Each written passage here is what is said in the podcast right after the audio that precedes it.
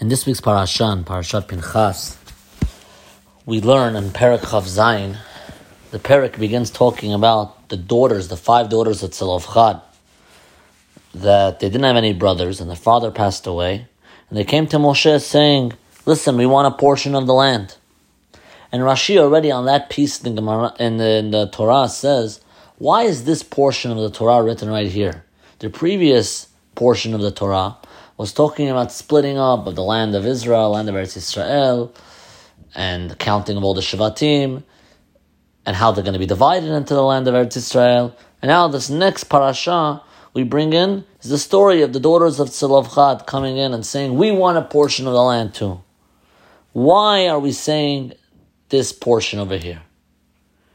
And Rashi explains, he says, because this is to tell you that they loved the land so much. Not like the men.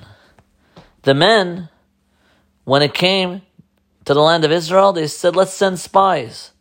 They heard the bad report. They said, oh, let's hire someone and let's hire a leader and let's get back to Egypt. But the woman said, no, give us a portion of the land. And that's why this parasha of the daughters of Tzelafchad is placed right here, to tell you that they loved the land of Israel. And that's why this parasha is specifically placed here to tell you that this parasha also is special because most of the parashot in the Torah are written in the name of Moshe, Vaydaber Hashem el Moshe lemor. But this parasha is different because this parasha is specific under the name of the daughters of Tzelafchad. Before we go further, just say this shiur is dedicated to Leiluy Nishmat David ben Moshe Chaim, who was still in the middle of his shaloshim. So again, we said this parasha is specifically towards the daughters of Tzelafchad. It's special. And to tell you how amazing the women were in the Midbar, that they didn't die, only the men died. Ask Reb Chaim Zaichik, what's so, in a Sefer or Chadash, what's so special? It was just five women. Why is the Torah assuming that just because five women did this, that all the women were like this? No, maybe it was just those five women. Who's to say that all the women were like this? Who's to tell you that everybody wanted a portion of the land? We only see five women here. What is the Torah assuming? Why are we praising all the women suddenly? For no reason. Explains Reb Chaim Zaichik that what happened really was that really, it was only the five women, the five daughters of Tzelafchad. But the five daughters of Tzelafchad, all the other women saw that the five daughters were like this. And they said, you know what? We'll also be like this. Their message permeated through all of Kelal Yisrael, and it made everyone else in a positive way want to be like them. And that's why all the women ended up saying, give us a portion. All the women were like that. Never underestimate the power you have to convince a nation to do something, to convince a community to do something. Never underestimate yourself. Never say, who am I? And this is a lesson throughout all of Torah. Another example where this is brought out. A few parashiyot back, you go to the end of the parasha of Shlach.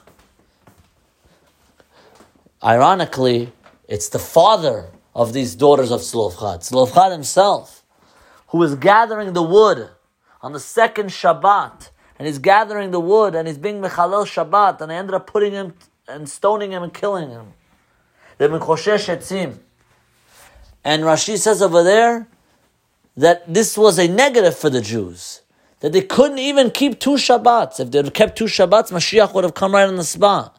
But they couldn't even keep two Shabbats, and therefore, it was a negative on their resume. And to tell you the embarrassment of the Jews, the genut of the Jews, they couldn't even keep two Shabbats. Look at this Mekoshesh Etzim. Again, asked Reb Zaichik, it was only one Jew that messed up. You're going to blame all the Jews? One Jew messed up? Explains Reb Zaichik the same thing.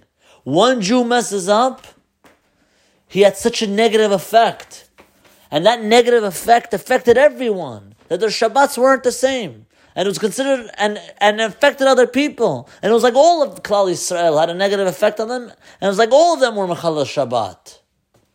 Because you can never underestimate the power that one person could have, for good or for bad. We look at the end of last week's parasha, coming into this week's parasha. Kozbi